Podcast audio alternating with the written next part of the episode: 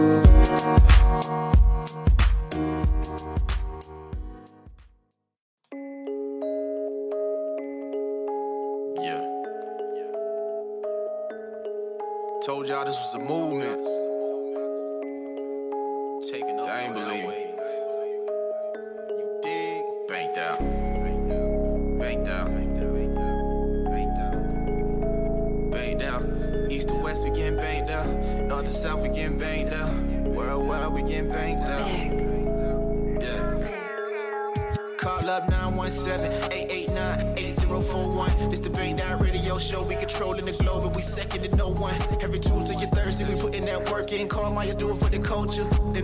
Wednesdays from 8 p.m. to 9 p.m. with Tipsy the trophy. And we keep making moves by coastal. Let them suckers didn't believe, but I told you.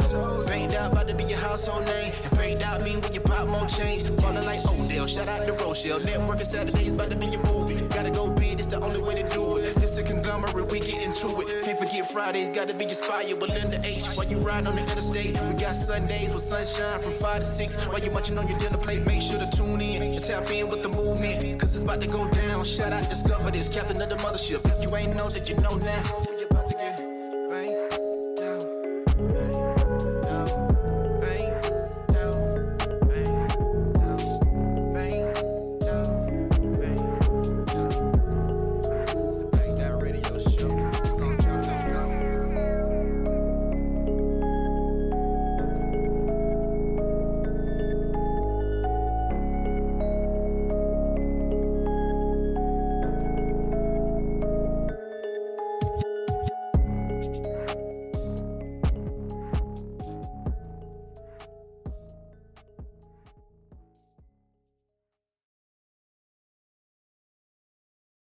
Hey everyone, this is Andreas. We are in a new day and age with this pandemic. I'm talking about that Rona, aka COVID 19. It's going to come to the point where you need to be tested. That's when McCain Labs comes in. They offer COVID 19 testing. They have the rapid testing for 80, regular testing, which is 5 days for free, and that antibody test for 25. Call them at 478 461 4488. That's 478 461 4488 or you can swing by 1546 A Rocky Creek Road, Macon, Georgia 31206. Go get tested like I did. McCain Labs, home of the $30 lab test.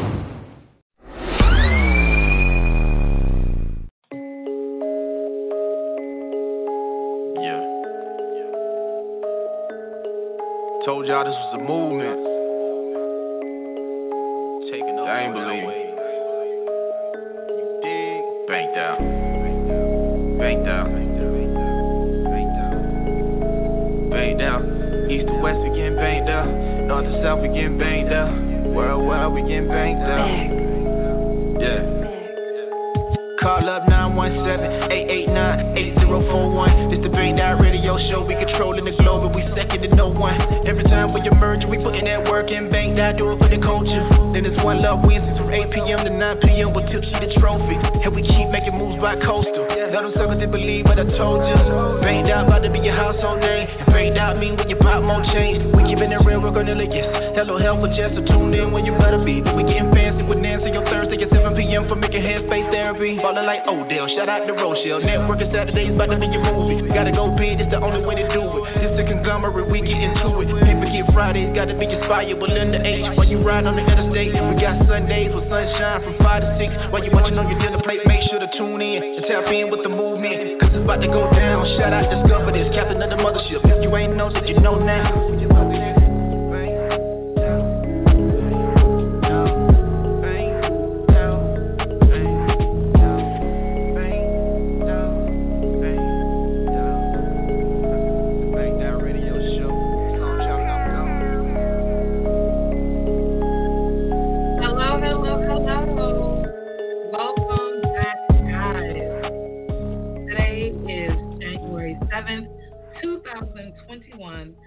Which means if you were listening to me, we made it. we made it. And you should all be celebrating. Thank you so much for joining me for uh, season two, episode one of Making Headspaces Therapy Thursdays, which are every Thursday at 7 p.m. I'm your host, Fancy Nancy, and I'm so happy that you're joining me tonight for a discussion on the recent U.S. election results, um, the starting off of 2021, and so much more. Um, I'm also going to let you guys know that we have a special new co-host. Um, it is my friend and uh, confidant, Kashika Phillips, and she is going to be um, helping me co-host Therapy Thursdays going forward, and also introducing a new segment to the show called Undiagnosed. Um, so without further ado, I'm gonna bring her in. Kiki, are you there, girl? Hey, I'm here. Oh, she is. Hey, hey, girl. Hey.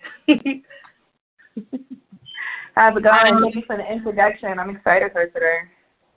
Right, I'm excited too. And we're just going to talk today about our thoughts about the current events going on in the in America, uh, about mental wellness, and um, share with you um, information about the upcoming episodes that I have and um, the guests that we will be speaking with throughout the year. So, without any further ado, let's get started. Hey, Kiki, how's it going? This week has been pretty interesting, has it not? Oh yeah, definitely, definitely. Uh, I saw a post that pretty much says that they want to give back 2021. That they did the seven day free trial. I don't know if you saw it. They right, I back. shared it. I definitely shared it. right. I was like, I, I totally get I that. Do not like it. Um. Yeah. How about you? How you doing? How are you doing? I'm I'm I'm good, but I, I think I, I'm I'm kind of depressed. like I don't oh, even know if that's like the right word, but like I think that I um was so excited to like start the new year and like yes, 2020 is over. And then when I watched them storm the Capitol, I was like, mm-hmm. oh, okay, it's still crazy and it's still 2021. Mm-hmm. I mean, it's still mm-hmm. 2020 stuff going on in 2021, and this is kind of sad. But things like Georgia being the new blue state to be in, um, with all the hard work of Stacey Abrams electing our two new senators, Ossoff and Warnock, um, those things like did make me feel happy. It's just the whole storming of the Capitol thing just made me just I don't know, like yeah, they're both all in the same day, right? Pretty much. Right. Right. And then, like, people aren't talking about it as much, but people not only stormed the U.S. Capitol, but they also went and surrounded or tried to surround and protest at um, state capitals, too. So they were at the Georgia state capitol. They were at, like, the Kentucky um, state capitol. Like, they went, like, other places. And, I, and, and if I'm not mistaken, some of these places may have been um, under siege or broken into as well. So that it just kind of freaked me out because I'm just like, oh, they surrounded. And to me, I feel like this is just a warning of what's to come. I don't know if it's true or not, but I'm still I'm like even a little bit more terrified to see what else they might do. You know, like I heard they were saying like if you don't listen to our speech then you're gonna have to like listen to our guns or something like you know, like the different posters that they had and I'm just I don't know. I'm just like really fearful about, and I don't know why we're acting like we can't find out what their next steps are, you know, and we have no idea. We're just sitting back and pretty much waiting. And that's, that's crazy. That I think freaks me out. Like to know that we have no idea what the next steps are, and we also like we're not as organized as them, or at least I'm not. I don't go to any secret meetings trying to overthrow the government. So I just feel like there's people out here who are organized and they are meeting and they they were able to get all those people um together to go ahead and basically run amok. You know, so mm-hmm. that I don't know that you know that 2021 just kind of made me feel like oh man here we go more craziness go. and then 2020 wasn't crazy from the beginning. Remember everything started going crazy in March. So to March. start the year off like this, I'm just like, oh Lord. but I knew, I knew because you know my 2020 was so rough. I like I was at a point where I pretty much refused to declare that 2021 was going to be better because of the fear mm. that it might not be. You know, like I didn't even want to right. it. I didn't even want to think right. like 2021 is going to be my year. And, you know, because I'm just like, I thought 2020 would have been my year. And look what happened. It's the worst year mm-hmm. ever. And I'm even scared to say that because I don't know what 2021 has in store for me. So I don't know. Just... But you know what? It's so funny that you say that because it was like your worst and best year. You know, yeah, it was the worst year because you lost your parents. Um, you did go through the miscarriage, and you know you were struggling. But then you got married. Um, you know, you, you're pregnant now, um, mm-hmm. and you're going through this like healing and it all happened in 2020 and that's been that's been the the interesting part too trying to reckon with the fact that in the midst of the storm there's still blessings and mm-hmm. so you know you now more than ever it's important to have a strong sense of faith and to really exactly. um, know your why yeah and I think it's also crazy um, that like you and I don't know we normally talk every day, but we didn't normally pray every day, and we started doing this prayer call in the mornings at 8 a.m. Um, in 2020 before the the world hit the fan, you know, mm-hmm. and it's just it's just I feel like God was like already giving us what we needed. Yeah. Um, but I completely agree. It's just. Uh, and I tell people every I tell people that all the time. Like I don't know how the prayer group started. I was like, you know, you and you know Natasha, our sister, you guys started the group and invited me, and I don't know where I would be without that group because it was just so much happening at so in such a short span of time. And like you said, like we really need to have faith through this whole thing. And I think that's the big reason why I don't want to declare anything because at the end of the day, it's not up to me. It's up to you know God's plan. So it's like just have faith that whatever it is, you'll be able to overcome. You know what I mean? Like it, it, it's made for you. Like this is your story. This is your path. But I'm just, I just can't. I don't know. I have this big fear of like declaring. Like, and I don't know. That might be a bad thing. But I am strong with my faith because of you know our calls every morning.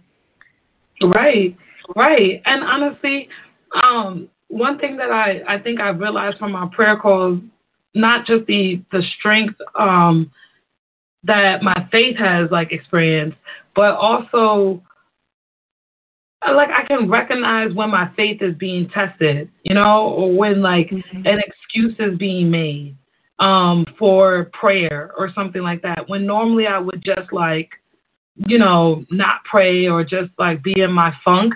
Now I, I kind of recognize those moments and I consider them spiritual attacks.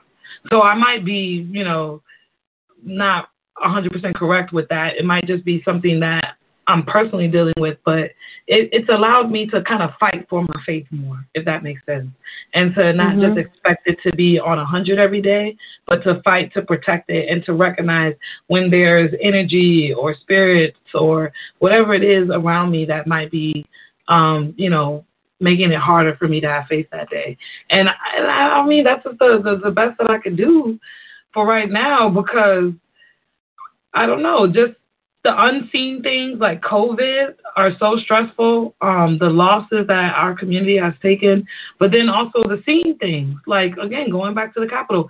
And um, there was a woman that was shot in the chest and who later died uh-huh. from her injuries. Mm-hmm. And, you know, just looking at how they're writing the the headline. Her name was Ashli Babbitt, and protester killed at Capitol was Air Force vet from California.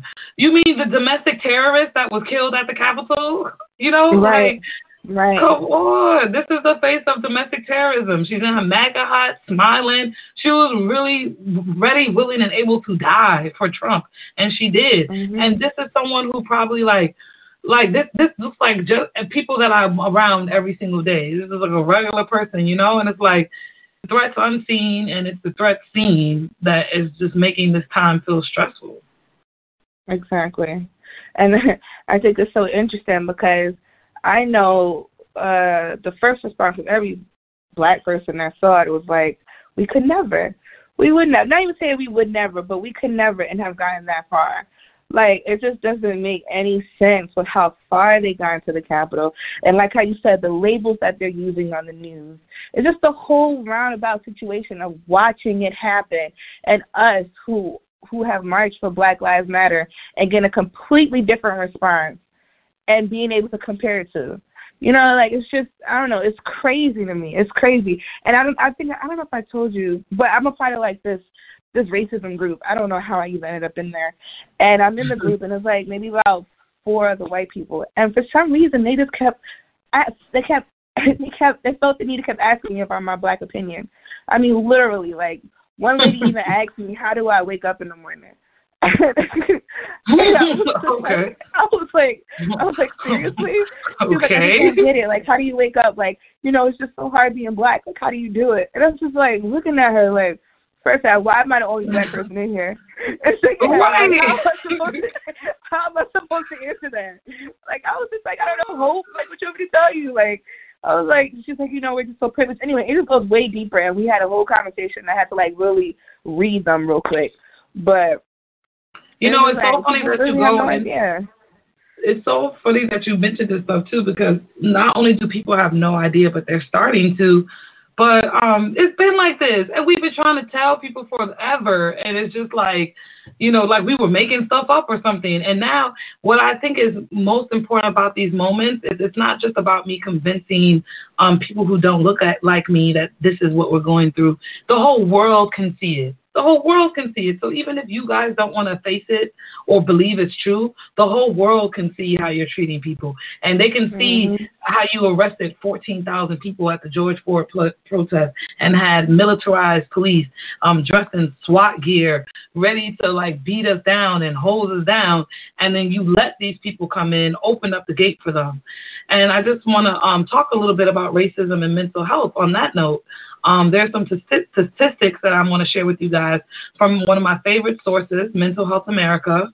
Um, and it talks about how people of color and all those lives uh, who have been marginalized by those in power experience life differently from those whose lives have not been devalued. Um, we experience overt racism and bigotry far too often, which leads to mental health burdens that is deeper than what others may face. Um, so some of the types of racism are not just racism, um, but systemic racism, interpersonal racism, institutional mm-hmm. racism, internalized racism. Um, there is a concept about reverse racism but it was a term created by and for white people who want to perpetuate racism by denying their privilege in all forms and claiming that fighting to improve the lives of BIPOC people is somehow racist against white people. Um, then there's actual oppression, which is the use of power to dominate over another. And then there's also racial trauma. Okay? Um, you've seen racism uh, rear its ugly head in mental health services by the misdiagnosis of schizophrenia. Um, when treating Black and African American clients, clinicians tend to overemphasize the relevance of psychotic, psychotic symptoms and overlook symptoms of ma- major depression when compared to treating clients with other racial or ethnic backgrounds. For this reason, black men in particular are greatly overdiagnosed with schizophrenia. They're actually four times more likely to be diagnosed with schizophrenia than their white male counterparts. Furthermore, black wow. people in general are significantly more likely to be diagnosed with schizophrenia alone when a mood disorder is also present than white people. So we're, we're, we end up with schizophrenia diagnosis without a mood disorder diagnosis, and, and it, it prevents us to getting the right treatment that we need and from becoming um, functioning citizens. And then with BIPOC youth, um, behavior and mental health conditions are more likely to be directed to um, BIPOC youth with behavioral and mental health conditions are more likely to be directed to the juvenile justice system than to specialty care institutions compared with, um, you know, white youth. And, and so we're, we're not treating the depression, we're not treating the right actual diagnosis, we're not treating our youth because this system is making us kind of funnel uh, black people and people of color to um, prison um, to juvenile detention centers or just completely misdiagnosing them. Um, and so I just, you know, I wonder what do you what do you think about that? Um, there's a lot more statistics I could share as well about how black adults are 20% more likely to report serious psychological distress than adult whites, but then they don't get the help they need or they're misdiagnosed. Um, mm-hmm. What what do you think about these things? Because this is the stuff that needs to be addressed. Like these are the policies that need to change. These are the um, social systems that need to be put in place to to really help us. Because this is what's happening with the with the system the way it is. Honestly, for me, you know, you hear the statistics. You you live Black lives. I'm not even surprised by it. Um, I'm surprised that they're able to really figure out what's the number that's being reported because I feel like even with those numbers, it's probably even higher. I feel like black people in the medical system, mental health system are always, not always, but majority of the time mistreated, especially if they're being treated by people who are not like them, unfortunately. I mean, I see it in the health systems up here, and I'm not surprised by it, but like how you said, the main question is like, where do you start to change these numbers? Like what does it even look like? You know, like you said policies, but what is it? Do we have people who go to school to change these policies? Like how much of a change can you really see and like a timeline of it? You know, I don't mean to sound like I'm not hopeful or anything. I do believe that we can start making this change for generations to come. But it's just like where do you even start? And I feel like because of the racism and because of um all of these different, you know, verbiage and vocab, whatever, all of these different terms that are out there, it's just now a maze to really even figure out what area and where do you sit and where do your issues align with what. You know, like I don't know, it's, mm-hmm. it's just a lot. No, but you, it is a lot. But I think you actually have um, said some of, of of the answers because I think that there definitely is. Um, a need for us to go to school and and get those positions that will allow us to create policy. Um, mm-hmm. I I grew up hearing about being a lot a doctor or a lawyer, a basketball player, a singer, a rapper, an actress. We need to expand um, our you know I don't know. I guess we need to expand our thoughts on what is a, a prestigious role for black people to have. And excuse me, I suddenly have developed the hiccups. So bear with me. But for instance, um, there's a a program at uh, Georgia Tech and uh, at Georgia State University that is called um, that is an urban studies program, and it's a program where you can uh, get uh, your master's in um, focusing on all the the urban phenomena phenomena that they that, or so they call it. So basically, you'll be studying how gentrification affects um, your neighborhoods, how um, the community should develop, how to transport um, people uh, with uh, in a in a way that's more equitable.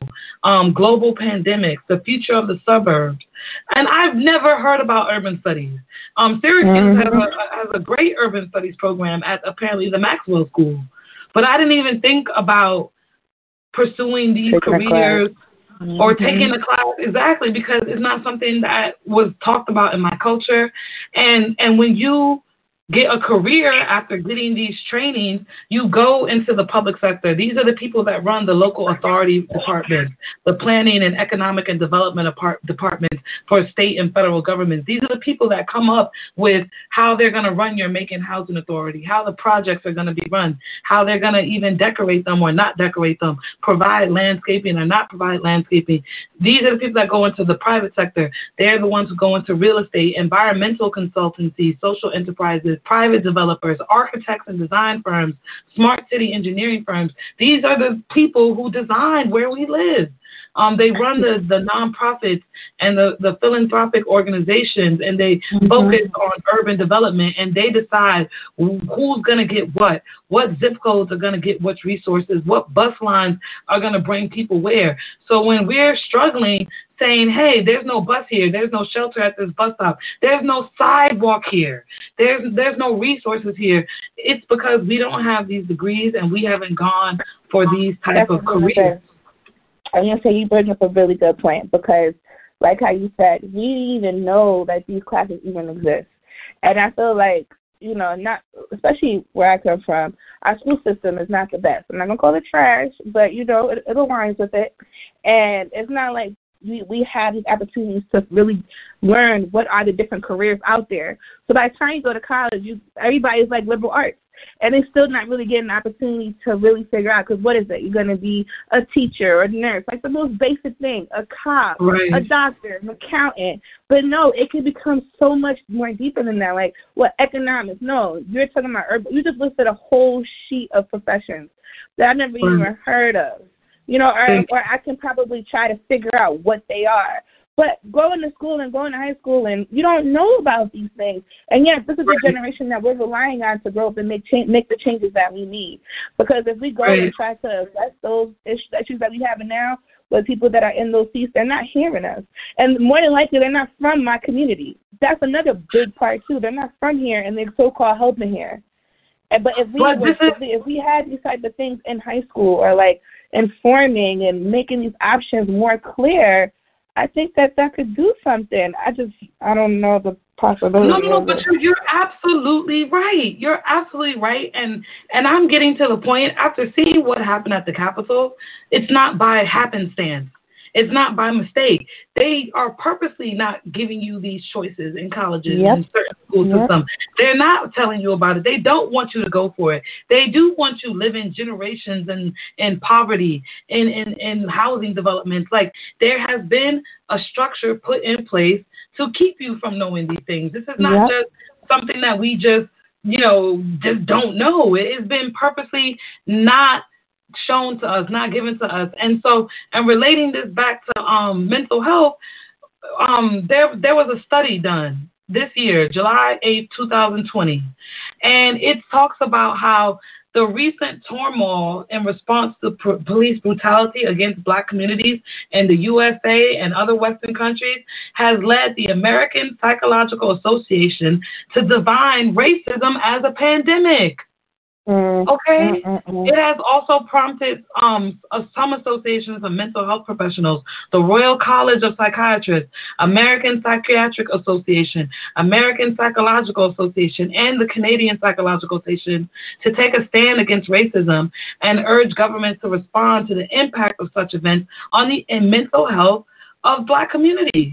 There are consequences to racial discrimination, profiling, racist microaggressions, which is all I deal with in Macon and racism on the physical and mental health of victims. They have been long known, these consequences, and more research is needed to improve our understanding of these issues and develop services that don't perpetuate them. Your local government need to make a stand that says that we are going to take care of our citizens, we are going to protect the, the mental health and the lives of people of color, and we're going to put in policies in place to address what has been identified as a pandemic. It's not something that's a good idea. It's not something that you can do just because, you know, it seems like the right thing to do. It must be done. And and and if you don't do it, you are perpetuating racism. You are perpetuating systemic racism.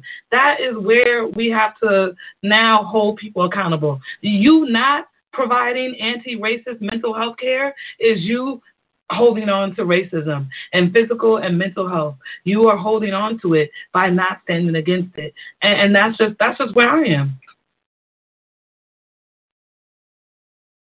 Oh, did I lose you, Kiki? Because I was really going. No, in. you're here.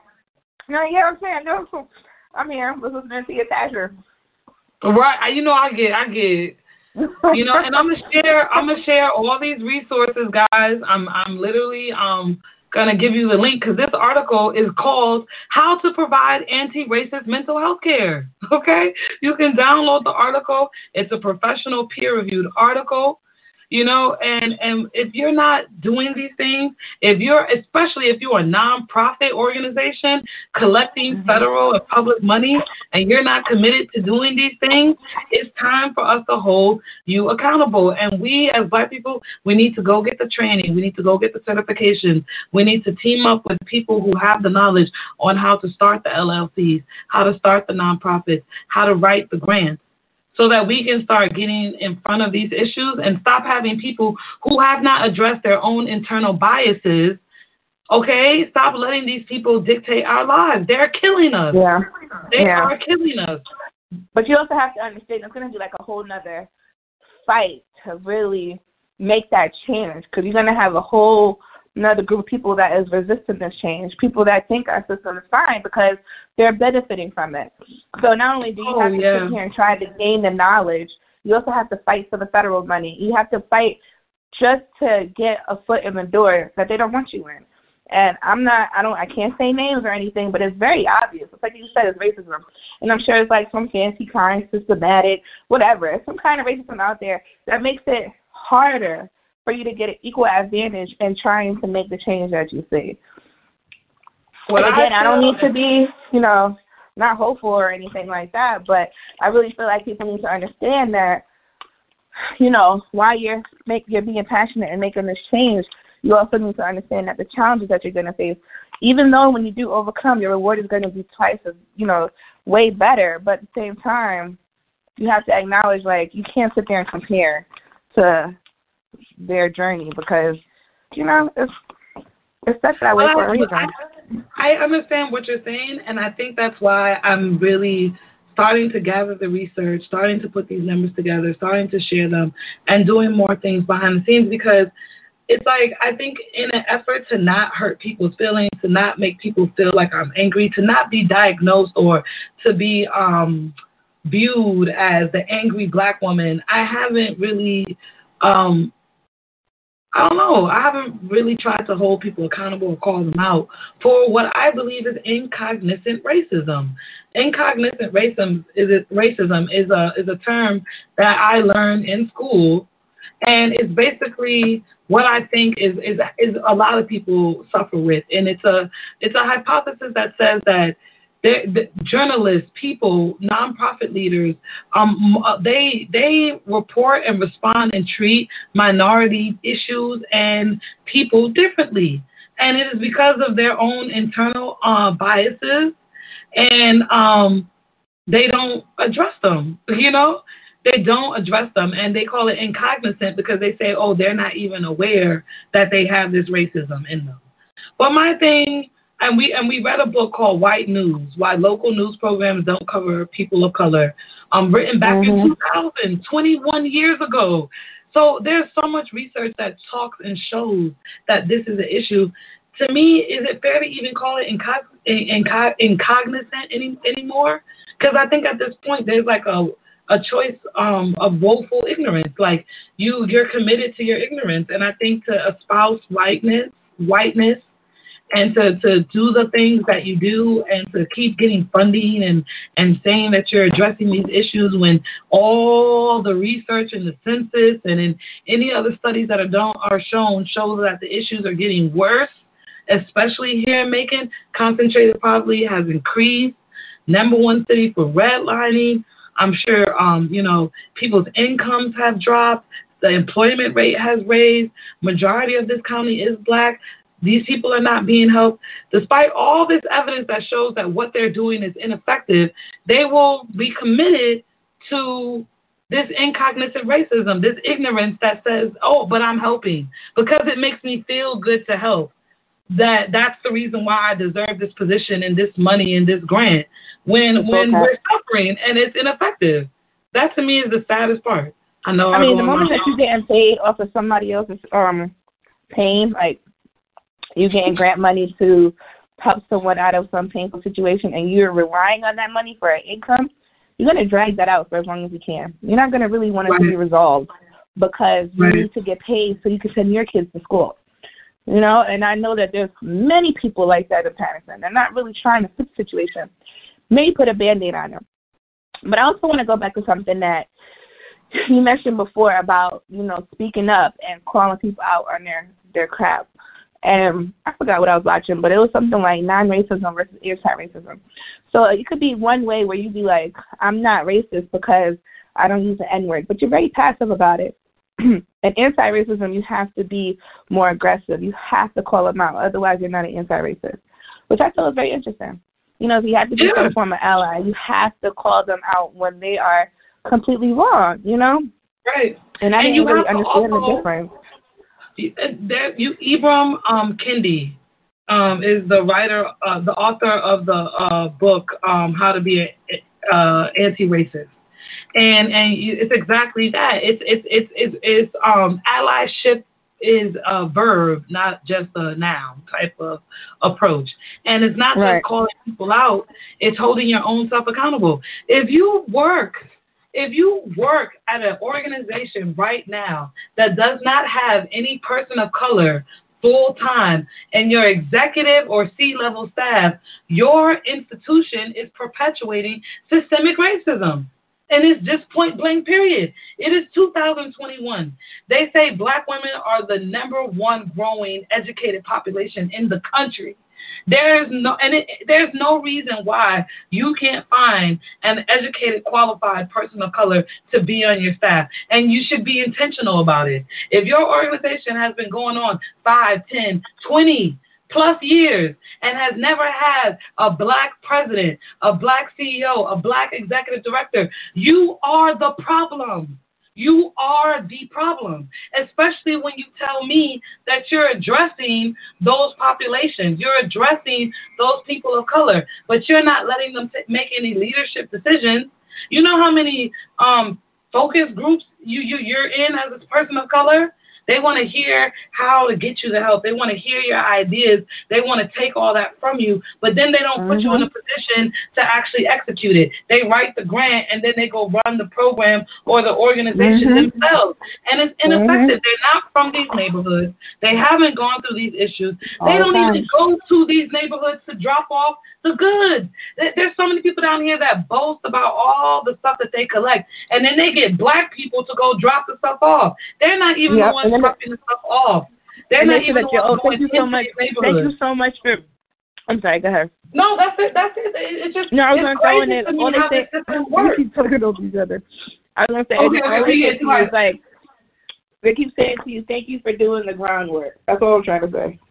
Oh my God! Thank you for doing the groundwork. Thank you. Mm-hmm. That is literally what I see them making. And then uh, even even what's even more disgusting to me is that then they'll give each other awards and pat each other on the back for going to help yep. black people. Yeah. And I'm like, but you weren't even there. You were not even there, but you expect us to man it. You expect us to volunteer, us to sign up, us to do all the groundwork, as you call it, because it's like your intellectual property is so much better than than what we have to offer when we have the same degrees and the same skill set. Then on top of that, we're going through all this police brutality. We're watching all the hate against us, all the violence against us. We're watching um, people uh, get off scot free after they come in our house and shoot us to death while we're sleeping, eating ice cream, playing video games, doing anything. We're watching all of that, and you still expect us to show up and give 100% and do the job not be affected by anything that's going on, come back home, bury our loved ones that are dying from COVID, that aren't getting the same treatment in hospitals, and then still show up and be this great, wonderful worker employee that is going through all these things. And, and it's just it's just crazy to me. It, it's like the only way to survive in this culture is to to, to just like to almost like act like you know like like you have to like be, you have to espouse white culture you have to almost disconnect from black culture because to be in it and to be going through it, you you can't. It's it's hard to function, but there's no sympathy. Yeah, they don't got no sympathy about what they're going through what you're going through, even when the people that look like them are putting you through it. And so, since there's no sympathy, you have to kind of just just get along with them and joke and laugh with them like everything's okay when you're burying your family, when the world is burning down around you, when people who look like them are terrorizing you, breaking into Capitol offices. None of that matters as a black person. You're still supposed to show up and show out, but they're still not going to give you the position on a C level executive level despite you doing all that. They're still gonna put you on the groundwork level, and and and that has to stop. And the only way it's gonna stop is if we get the degrees, if we run the nonprofits, if we write the grants and and go for the funding ourselves, and stop letting these people pimp our poverty and pimp our pain and tell us that they're helping us when they're not. I couldn't agree with you more. You gotta be ready for the war. Right. And and it's like it's so sad to see that there's people who are to, supposed to be helping that have been hurting more than helping, and and they and and they're not even open to having that conversation. It's it's like more like they're so worried about feeling bad about being called out that they won't like just you know have that conversation. So it's time for your, us to like just team up with the people that do care, the people who are committed not just to saying that they're not racist, but to being anti-racist, and go from there. But you know, girl, I just went on my whole spiel. You know, I get passionate about this. What are you thinking? Give me more, Kiki. Give me more. I ain't got nothing else to say. You done said a whole mouthful. I, was like, your trade. right. I don't got um, heated, y'all. You y'all should have seen me. I had to stand up and talk. If you if you know me, when I start standing up and pacing, that's when I'm really um into what I'm talking about. And I'm just I'm ready for this change. And seeing Georgia turn blue uh has made me realize that yeah that this is going to happen. This is definitely going to happen. The change is going to come, and everything is going to be okay. Um, Somebody it, was telling me today that I didn't know that because you know ever since I don't know I'm not really whatever. Anyway, somebody was telling me today about um how Stacey Abrams the the first election was stolen from her or something like that. Yeah, and how yeah, it's really yeah. good that she came back and won. And I was just like, mm-hmm. wow, that's crazy. Like first you be stolen from you. To know that it's stolen from you. Like, did he get locked up? Like, how did that even happen? And why oh, is nobody being prosecuted for it? Huh? No, he's he's he's our governor. what are you talking about? That's the craziest part. Like, how are people not being prosecuted? Like when you mentioned yesterday in the group message, and you said ten, like how many people got locked up from George Floyd? How many people got locked up yesterday? That is mind blowing to me. Like that big of a difference. Why is that okay? Like I don't understand. Why is that okay? No, it's, it's so funny that you bring up Stacey Abrams because there was a lot of voter suppression that happened. Like they just like completely unplugged the voter cards and I mean anything and everything you could think of they they did to just make it so people couldn't vote here. So that's why they feel like the election was stolen from her because people were standing in line to vote that was gonna vote for her that couldn't vote. And then they just did this whole thing um where they just kind of like I don't know, they just made us deal with it, you know, and they didn't they didn't um investigate it um, they didn't, um, you know, go in and try to, uh, you know, recount it the way Bush was um, recounting. But what she did um, is since Georgia is a very divided state or whatever, and the white population is still very largely Republican, the communities of color are more largely Democratic leaning. So um, in 2014, uh, had well, in 2014, when they were electing Obama, 1.1 million Democrats showed up in um, Georgia. But when she went to run, 1.9 million people showed up. So there was an additional 800,000 people that spoke up that hadn't wow. spoke up before. And she focused on those people. She focused on making sure they got registered, that there wasn't any voter um, suppression. She started like her own um, uh, organization found here uh, after she lost the election. Um, I think it's called uh, Fair Fight. Um, that's all about advocating for free and fair elections. And that's how she was able to work and turn Georgia blue. She is one of the most inspirational people in my life because she has shown me when people try to knock you down, when people don't care about your well being or your health, when they're willing to do whatever it takes to cover themselves and not really take care of you, you don't let that knock you down. You let you fight. You keep going. And when you fight and keep going, you can have amazing results. You know what I'm saying? If she had felt defeated and felt like, oh man, they didn't pick me and they stole it from me and blah, blah, blah, then we wouldn't have a blue Georgia. You know what I'm saying? She kept fighting and it, it's something that she's been working on for years. It's not something that happens overnight either. Um, so I, I, I think that's a great uh, topic that you brought up, and trying to tie it back into the mental toll of racism. Um, there's another article that was um, published by PBS that I will also be sharing, and it talks about um, how there has been an increased rate of suicidal behavior among black children and adolescents over the oh, last wow. 20 years. Yeah, particularly between the ages of 5 and 12. What? Okay. Where? Where? Is it a Yeah. certain place or is it just a study? This is just America. This is just America. Oh, wow.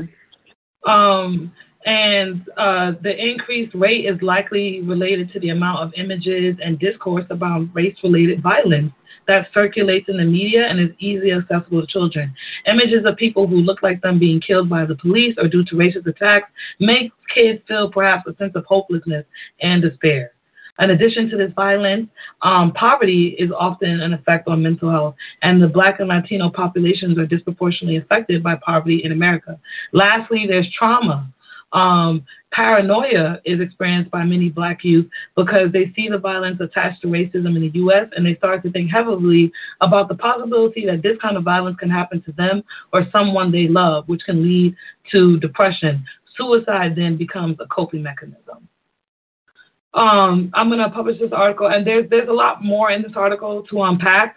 But not only is the not only are the acts of violence against us um, taking a mental toll on us, but just seeing these acts over and over again. How many times did they play the George Floyd video?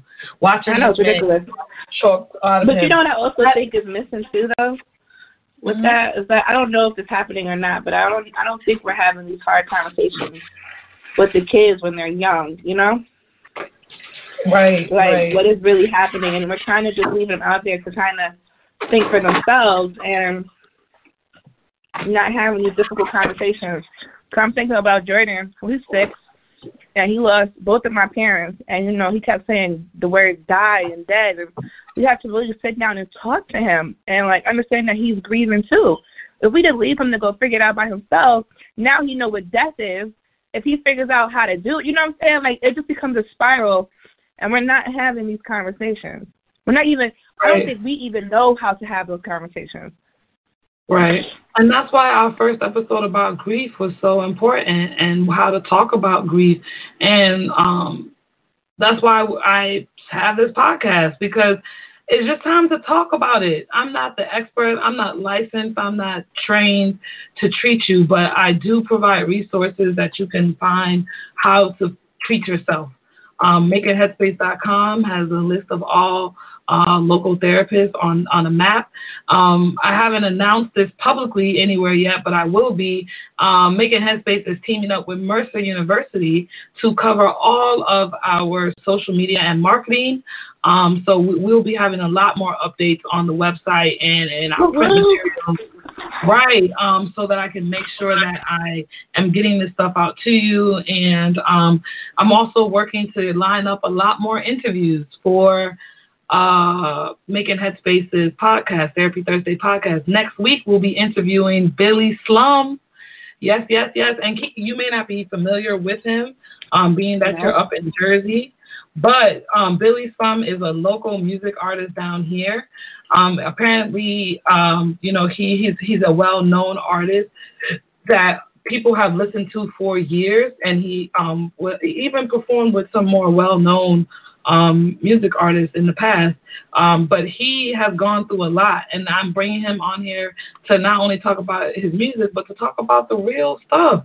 Um, he uh, shared not too long ago that he had had a cancer scare in his past. Um, he also um, just recently dropped a new album, and he has songs on there that um, that are real um, and that talk about things that you know black men are going through. And I just think it's awesome that someone is making music like that, and I think it's great to see um, a public symbol for making um, kind of sharing stories about you know.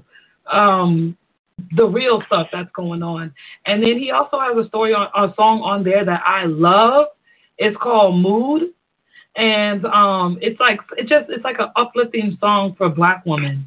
uh, for black women. And I just, I'm happy that he made music like that because, um, you know, black men don't always make music to celebrate us. You know, they make music about laying us down, but not about lifting us up all the time. So I can't wait to talk to him. Um, next week, uh, he'll be coming on. I really, I really feel like um, I'm looking forward to that. So if you could like, uh, I don't know, just send me the link, but maybe you could share it like for other people to listen to or to kind of check them out before the interview to kind of get a yes. idea. But yes. I, I, I want to know. I want I want you to send me the stuff too personally as well, so yes, I can get an idea. It sounds great. I definitely will. That's a great idea, Kiki. I will not only make a flyer, but I will um, share all the links to his music and to his pages so that you can check him out and see uh, what he's about um, before he, he gets on here. Um, you guys have actually already heard him. He does the intro to, uh, he does the radio intro that you guys hear. Oh, cool. Um, yeah, that's him. That's him. And so um, we have actually uh, a little over 10 minutes left before um, we go. So I'm actually going to play one song for you now and then um, we'll we can come back and talk about what you thought about the song, and maybe even um, talk a little bit about the new segment that Kiki will be running called uh, Undiagnosed. Okay. So let me see if I can find it. Okay.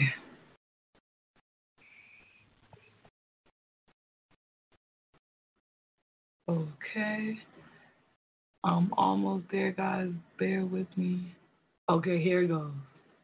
Oh, it's called Mood by Billy. Uh.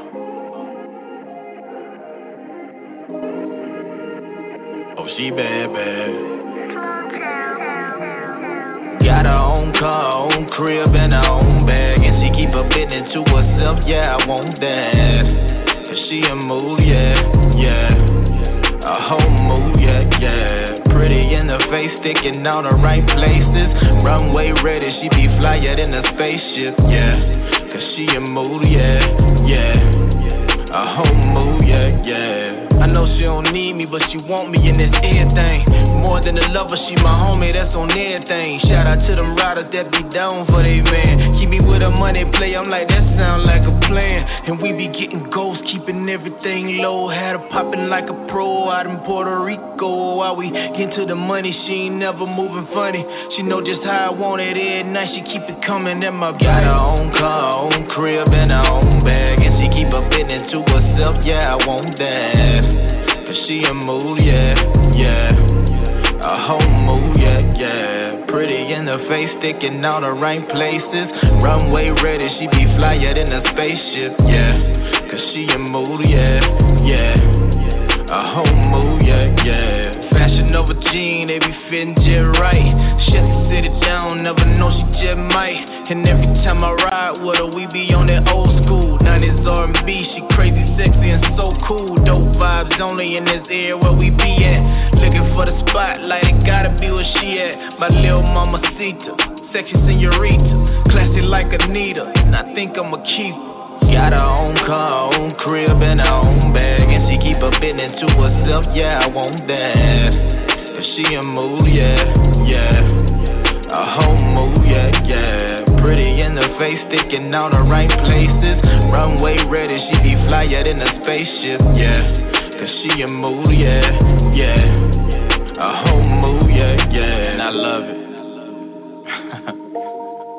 yeah It go hashtag mood, real big mood.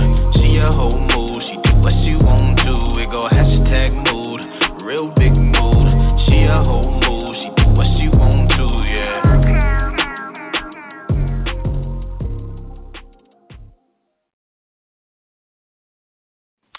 Yes, I was moved by Billy Slum. Yes. What What do you think? What do you think? I thought it was really good. I loved it. I thought that he had right. a nice flow, a nice voice. I like it. Nice and mellow. It was nice. You can download the album on um, iTunes now. I actually think it's on all streaming platforms, but I know it's on iTunes or Apple Music, and um, the the album is called Supernatural. So check that out. Um, but I just love that it's so uplifting. I'll be feeling like, yes, I'm a whole mood. Um, so I, I can't wait to bring him on and like just hear more about his story. And I just think it's important for black men and black women to like just take off the mask and to, you know, talk about the, their struggles, you know. Um, uh, I don't know, it's just it's just interesting. Like you you guys need to to share the real and um, we're gonna be mm-hmm. doing that um, we also have Tony Guy coming up. Um, Tony Guy will be coming up. He is such a good friend of mine, even though I do not treat him as well as he deserves to be treated. So if you're listening, Tony, I'm sorry. But um, he's going to be coming on and talking about um, financial services because there, you know, there is no health without wealth or there is no wealth without health. So the finances go hand in hand with, with making sure that we're getting, uh, making that headspace. And um, he also um, is big into meditation. Um, he's done some meditation videos for me that I plan to edit and get up on my website now that Mercer is helping me out. Um, and he just has a lot that he can share. Um, and so I'm excited when is to he bring. Coming on? Um, he's going to be coming on the the 21st, the week after Billy Slum. Um, I'm push, and um, I have some guests that are signed up that are coming throughout the year. I got my friend Christelle Parnum coming. She runs um, Making Black Tech with her husband. She also runs Hand Tech Designs. Um, she just um, took on the table virtual. Um, she just did a successful Macon Startup Week and had Eric Thomas and other big names down here. Um, so can't wait to talk to her more about just you know uh, all the initiatives she has going on. But I have done work with her to bring um, Elevate Retreat to Macon, which was an online virtual like mental health um, symposium that we did. Uh, we did it in July during National Minority Mental Health Week. Actually, Kiki, I was in your house when we when we were doing it. I remember. remember. Yeah, I flew up. Mm-hmm. Um, and I was still in in in uh, Jersey in July, and so I was yep. running the retreat from her bedroom, from her son's bedroom actually. Um, Andrea, who runs Choosing Quality of Life sequel, um, does a lot of work. Is going to be bringing a free mental health clinic to Ranga here. She's coming on later on in the year too, and um, I'm, I'm I have a lot more guests that I'm signing up. Some that are not from Georgia. I'm still um, going to be working to bring um, the uh, founder of the Confess Project, Lorenzo Lewis, back. Um, he started a nonprofit that basically helps barbers um, help their clients with mental health issues by training them to um, be mental health advocates.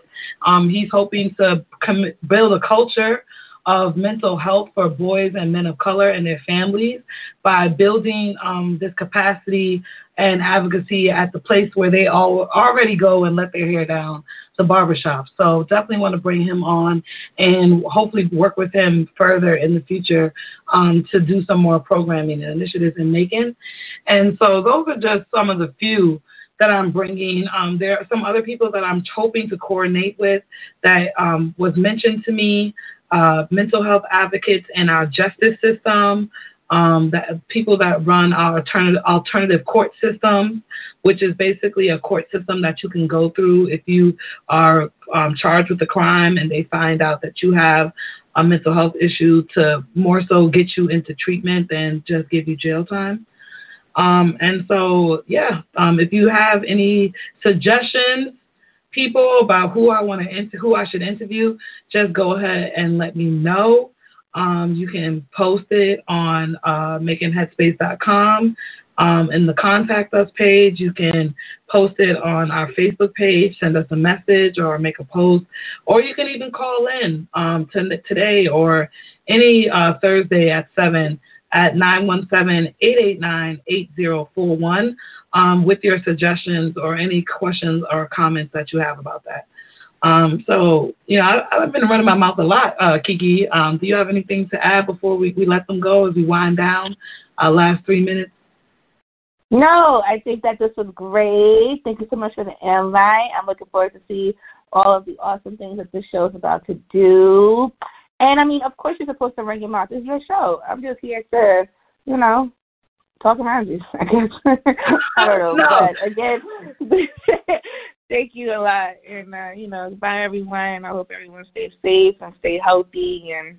Well, don't say you know, bye yet. Don't say bye yet.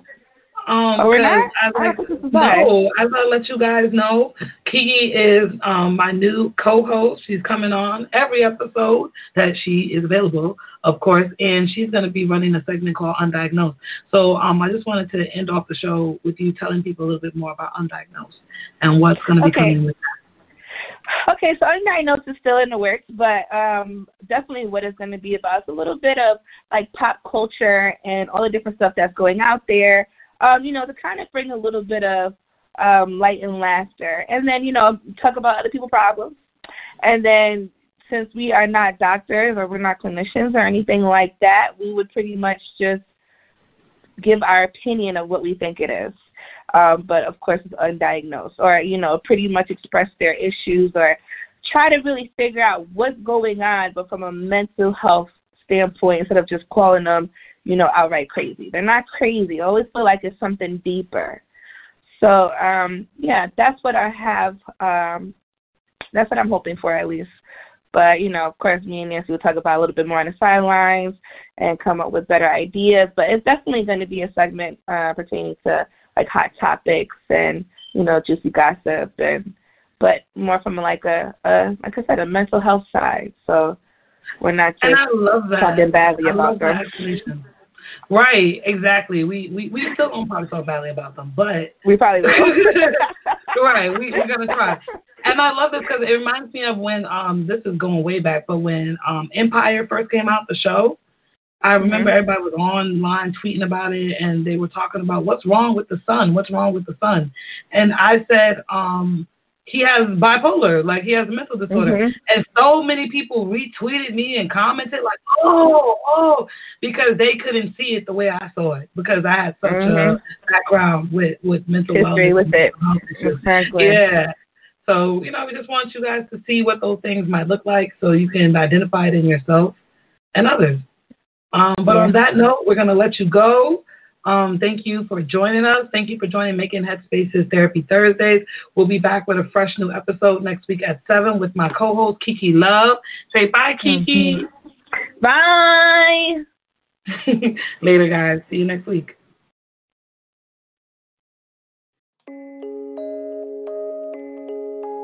Yeah. Told y'all this was a movement.